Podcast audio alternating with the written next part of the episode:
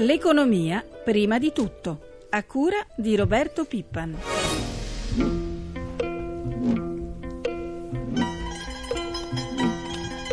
Είναι λάθος, είναι τραγικό λάθος. Είναι, είμαστε, είναι πείραμα για την Κύπρο. Δηλαδή θέλουν να δουν, να το κάνουν στην Κύπρο για να δουν πώς θα αντιδράσει ο κόσμος για να το κάνουν και σε άλλες χώρες. Είναι καταστροφή. Sure is not normal to put the, the hand in the pocket of somebody. For a foreigner who trusts the, the money in your bank and you come to take it in one night, this happened nowhere. How can happen in Cyprus? What the trust? There is no way back, I think. That's all. The damage has been done. Buongiorno da Elisabetta Tanini, quelle che avete sentito in copertina sono le voci dei ciprioti che protestano per la tassa sui depositi bancari. Protesta ascoltata perché ieri il Parlamento, come avete sentito anche nella nostra rassegna stampa, ha bocciato il piano di salvataggio concordato con l'Eurogruppo che appunto prevedeva garanzia anche il prelievo forzoso sui conti correnti bancari. Intanto l'ultimo rapporto del Censis fotografa una situazione drammatica per il nostro mezzogiorno. Di questo e altro parliamo con i nostri ospiti. Io do il benvenuto al nostro primo ospite, l'analista di Martingale Risk, Francesco Pratesi. Buongiorno. Buongiorno, salve a tutti. Pratesi, rimanga in linea perché ci colleghiamo subito con il nostro inviato a Cipro, Marco Sabene. Buongiorno Marco. Sì, buongiorno, buongiorno a tutti. Lo dicevamo, il Parlamento di Cipro a sorpresa ha bocciato il prelievo forzoso sui conti correnti per 5,8 miliardi di euro. Il ministro delle finanze tedesco Schäuble ha parlato di soluzione irresponsabile. Si vocifera anche di dimissioni del ministro delle finanze cipriota Saris. Marco, raccontaci cosa è successo. Sì, è proprio così, eh, è notizia ormai nota di questa bocciatura, ma veniamo alla cronaca, come sono andate le cose. Eh, 36 voti contrari in Parlamento, 19 le astensioni, nessun voto a favore. Nel pomeriggio di ieri questa possibilità in realtà c'era è poi divenuta uh, realtà, è divenuta concreta. Va anche detto che prima della seduta persino il Disi, che è il partito del presidente Nikos Anastasiadis, aveva annunciato l'astensione dal voto, una mossa per bloccare questa misura, la misura di Bruxelles, senza però rompere con i creditori internazionali. Uh, un tentativo in realtà l'esecutivo lo aveva fatto, in una bozza di legge si prevedeva l'esenzione per i depositi bancari fino a 20.000 euro, mantenendo però la tassazione al 6,75 75% per i conti tra i 20.000 e i 100.000 euro e al 9,9% per i depositi oltre questa, questa somma. Uh, la reazione di fondo da registrare è l'orgoglio cipriota, una questione quasi di onore da queste parti. Abbiamo parlato con alcuni parlamentari eh, fuori dall'aula e per loro è quasi una festa, ritengono come dire, eh, vergognoso questo prelievo e le persone non vogliono parlare molto neanche in strada, ma eh, gonfiano quasi il petto davanti a questa, vittoria, a questa vittoria contro la Germania, neanche fosse una partita di calcio. Ecco. Se volete io vi posso anche continuare su, sulla cronaca. Marco, che, eh, dici un po' il clima, proprio questo. Eh, come tu dicevi, ieri protesta davanti al Parlamento proprio mentre era in corso la votazione. Questa è una misura anche fortemente osteggiata dai russi che sono fortemente presenti nell'isola. Allora, la Russia qui eh, potrebbe eh, dire, avere un ruolo fondamentale. Nel pomeriggio il presidente Anastasiadis dovrebbe vedere, dovrebbe recarsi dal presidente Putin per, come ci ha suggerito anche, anzi sussurrato quasi un parlamentare, per definire bene la strategia. La, la soluzione potrebbe arrivare proprio da Mosca perché ieri, tra le altre cose, eh, nella capitale russa c'è andato anche il ministro delle finanze cipriota, Michalis Sarris, come accennavi tu, eh, si era parlato anche di alcune dimissioni da parte sua. Um, sarebbe in procinto Putin di indicare proprio alla, a Cipro che cosa? Di proporre più che altro un accordo in cambio di una tassa compresa tra il 20 e il 30% di depositi russi delle banche cipriote a Mosca sarebbe data una quota della futura società energetica con cui Cipro conta di sviluppare i giacimenti di gas. Uh, come dire, Bruxelles non è al corrente ufficialmente di questa proposta e con molta probabilità la boccerà. Grazie Marco, grazie per il tuo lavoro e buona giornata. Grazie. Grazie a voi, buona giornata a tutti. Pratesi, dunque abbiamo sentito una bocciatura che mette in discussione però gli aiuti europei da 10 miliardi di euro. Il presidente dell'Ocse Gurria assicura non sarà consentita la bancarotta del paese. C'è il rischio però che un eventuale default metta in difficoltà paesi come l'Italia e, e la Spagna e quindi in qualche modo poi si arrivi poi al crollo di Eurolandia. Ma sicuramente la preoccupazione di fondo in questi casi è sempre l'effetto domino. In questo caso è una preoccupazione, devo dire, un po' remota perché la realtà economica di Cipro è una realtà residuale nel contesto europeo, considerate che il PIL di Cipro pesa per lo 0,2% del PIL complessivo europeo. Eh, sicuramente questa, questa, bocciatura comunque eh, è importante da un punto di vista psicologico perché per la prima volta si dice no, un no secco al diktat dell'Europa, in particolare della Germania, eh, che la Germania che peraltro comunque intende tenere duro e quindi non intende erogare questi 10 miliardi di aiuti se la, la, il Cipro non riuscirà a trovare questi 5,8 miliardi se non attraverso i conti correnti, attraverso qualche altra forma di finanziamento. Ieri le borse europee hanno chiuso in forte calo, si era capito insomma di un'eventuale bocciatura, il nostro spread è tornato a crescere toccando i 338 punti base. La Banca Centrale Europea è dovuta intervenire ieri sera dicendo che garantirà a Cipro la liquidità necessaria entro il quadro delle regole previste. Stavolta, come è accaduto qualche mese fa, secondo lei basteranno le parole di Draghi per tranquillizzare i mercati finanziari?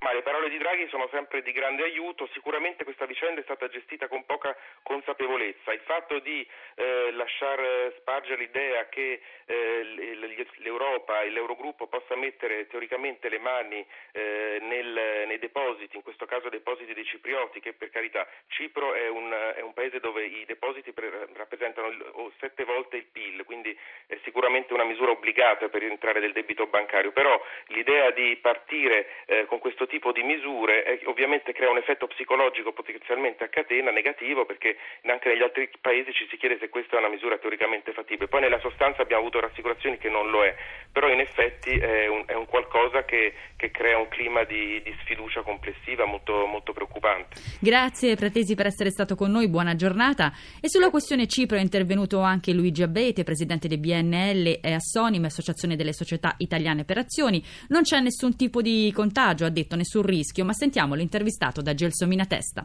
Penso che Cipro sia una situazione molto limitata, atipica per come si è creata, per la natura delle situazioni bancarie specifiche, quindi non penso che ci sia alcun rischio contagio, meno che mai in un contesto come l'attuale in cui i grandi paesi europei, tra cui l'Italia, hanno strutture finanziarie solide, con situazioni del tutto compatibili pur con una situazione recessiva quale quella che stiamo vivendo. Tornando all'Italia, per quanto riguarda la situazione del credito alle imprese, cosa stanno facendo le banche italiane? Finalmente abbiamo avuto una comunicazione dell'Europa che si è convinta, perlomeno così appare, che tenere in stand-by debiti dello Stato verso le imprese che di fatto esistono ma che non appaiono nella contabilità ufficiale perché non sono contabilizzati è un grave danno, è un grave danno per le imprese che essendo senza questa liquidità non possono fare investimenti e nuova occupazione, è un danno per le banche perché la crisi di queste imprese può mettere a dubbio anche le linee finanziarie che esistono tra le banche e le imprese e soprattutto è un danno per la collettività in termini di minore occupazione. Speriamo adesso che a livello burocratico eh, si applichi questa indicazione in termini rapidi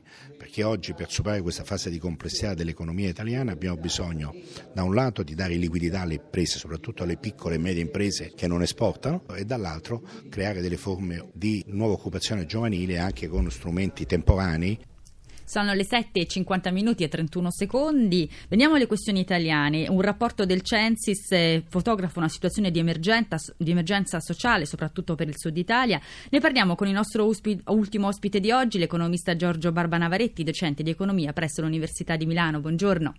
Buongiorno a voi. Professore, rimanga in linea perché le faccio ascoltare una scheda sul rapporto del Censis di Amalia Carosi e poi la commentiamo insieme. Tra il 2007 e il 2012 il PIL del nostro paese si è ridotto del 5,7%. Al sud il crollo è stato quasi doppio, con una perdita di ricchezza del 10%. Nella crisi abbiamo perso 113 miliardi di euro, di cui ben 72 solo nel mezzogiorno. Le stesse proporzioni del disastro il Censis le ha riscontrate anche nel settore dell'occupazione. Nello stesso periodo, infatti, si sono persi oltre mezzo milione di posti di lavoro e più di 300 mila di questi si concentravano nelle regioni meridionali. Il centro-nord resta quindi più vicino ai livelli di reddito di paesi come Germania e Francia, con oltre 31.000 euro pro capite, mentre alcune regioni come Calabria e Sicilia registrano stipendi più bassi della martoriata Grecia, 17.957 euro contro i 18.454 di Atene. Sempre secondo il rapporto La crisi sociale nel mezzogiorno, a soffrire di più del contrarsi dell'economia sono le donne, i giovani, le famiglie con bimbi piccoli. Per le lavoratrici sindaci del sud l'impiego è un miracolo, solo 4 su 10 ce l'hanno, mentre oltre un terzo dei residenti nel mezzogiorno, con un'età compresa fra i 15 e i 29 anni, non riesce a trovare un'occupazione contro una media nazionale del 25%. Professor Navaretti, abbiamo sentito nel mezzogiorno i redditi sono più bassi che in Grecia e si concentra il 60% dei posti di lavoro persi dall'inizio della crisi. Sembra che appunto tutti gli effetti negativi si siano concentrati soprattutto su una parte del nostro paese. Beh, diciamo che anche il nord ha risentito moltissimo della recessione, quindi diciamo è tutto diffuso in tutto il paese, però certamente il mezzogiorno è la nostra area più debole e quindi evidentemente gli effetti si sono moltiplicati in quella zona. Purtroppo i dati sono piuttosto drammatici ed è molto brutto vedere for- quanto forte è l'incidenza soprattutto sui giovani e ci sono questi dati di addirittura quasi il 32% dei giovani che non trovano né lavoro né sono a scuola e quindi comunque sono al di fuori di quello che è il sistema produttivo educativo educativo del paese, questo devo dire è un dato drammatico. La cosa che dà in qualche modo fastidio, in qualche modo provoca rabbia è il fatto che non si riescono poi in realtà mai ad utilizzare i fondi europei proprio per aiutare il Sud, per sviluppare le aree e le infrastrutture. Sì, il sottoutilizzo dei fondi strutturali è ancora, è ancora, molto molto elevato rispetto ad altre aree europee, questo è drammatico. E devo dire c'è anche un altro dato che viene fuori dal rapporto del Censis e che in realtà anche se i fondi eh, per esempio per l'istruzione a volte sono superiori a quelli del centro-nord, addirittura del 25%, poi il livello di apprendimento in realtà è più basso, la resa scolastica è più bassa, quindi c'è un problema non solo di risorse ma anche di efficienza nell'uso delle risorse che è un problema al centro dei problemi del mezzogiorno. Professore, altri dati, quelli dell'Istat che commentiamo con lei. Ieri la produzione industriale a gennaio è aumentata dello 0,8%, il dato è stato fornito ieri, appunto il rialzo è su base mensile, quindi rispetto a dicembre, mentre eh, su base annua c'è stato un calo del 3,6%, il diciassettesimo ribasso consecutivo. Come dobbiamo interpretare questi dati? Soprattutto c'è un piccolo segnale di ripresa, anche se timido. Beh, diciamo che il segnale è molto timido e direi che è troppo presto per interpretarlo come veramente un cambiamento del ciclo, anche se direi che ci avviciniamo verso la fase finale del ciclo negativo, quindi prima o poi la produzione industriale rimbalzerà.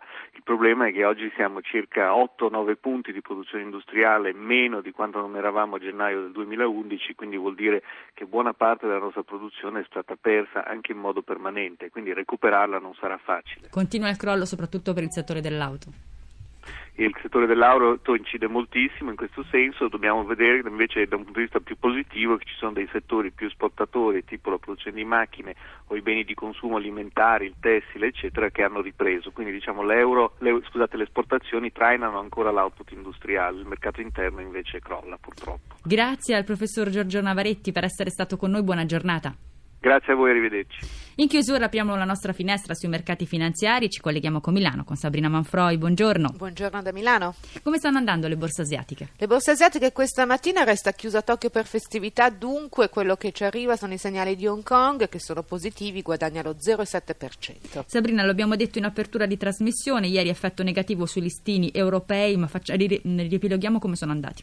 Eh, Milano ha perso l'1,59%, Parigi l'1,30%, Madrid eh, il 2,20%, Francoforte lo 0,80%, Wall Street ha recuperato nella finale di seduta, il Dow Jones è, ha chiuso sopra la parità. Quali sono le previsioni per l'apertura delle piazze europee tra circa un'ora? Al momento sono tutte positive, la migliore in questo momento, sempre secondo i futures, è Milano. Un andamento allo spread? Lo spread, ieri lo ricordiamo, è balzato fino a 338 punti base, al momento non ha ancora aperto, vedremo la seduta come si evolverà. Chiudiamo con l'euro? L'euro resta debole, sotto quota 1,29 sul dollaro. Io ringrazio Sabrina Manfroi della redazione di Milano, ringrazio anche Francesca Librandi per la copertina e cedo il microfono qui a Francesca accanto a me da Elisabetta Tanini. Buona giornata.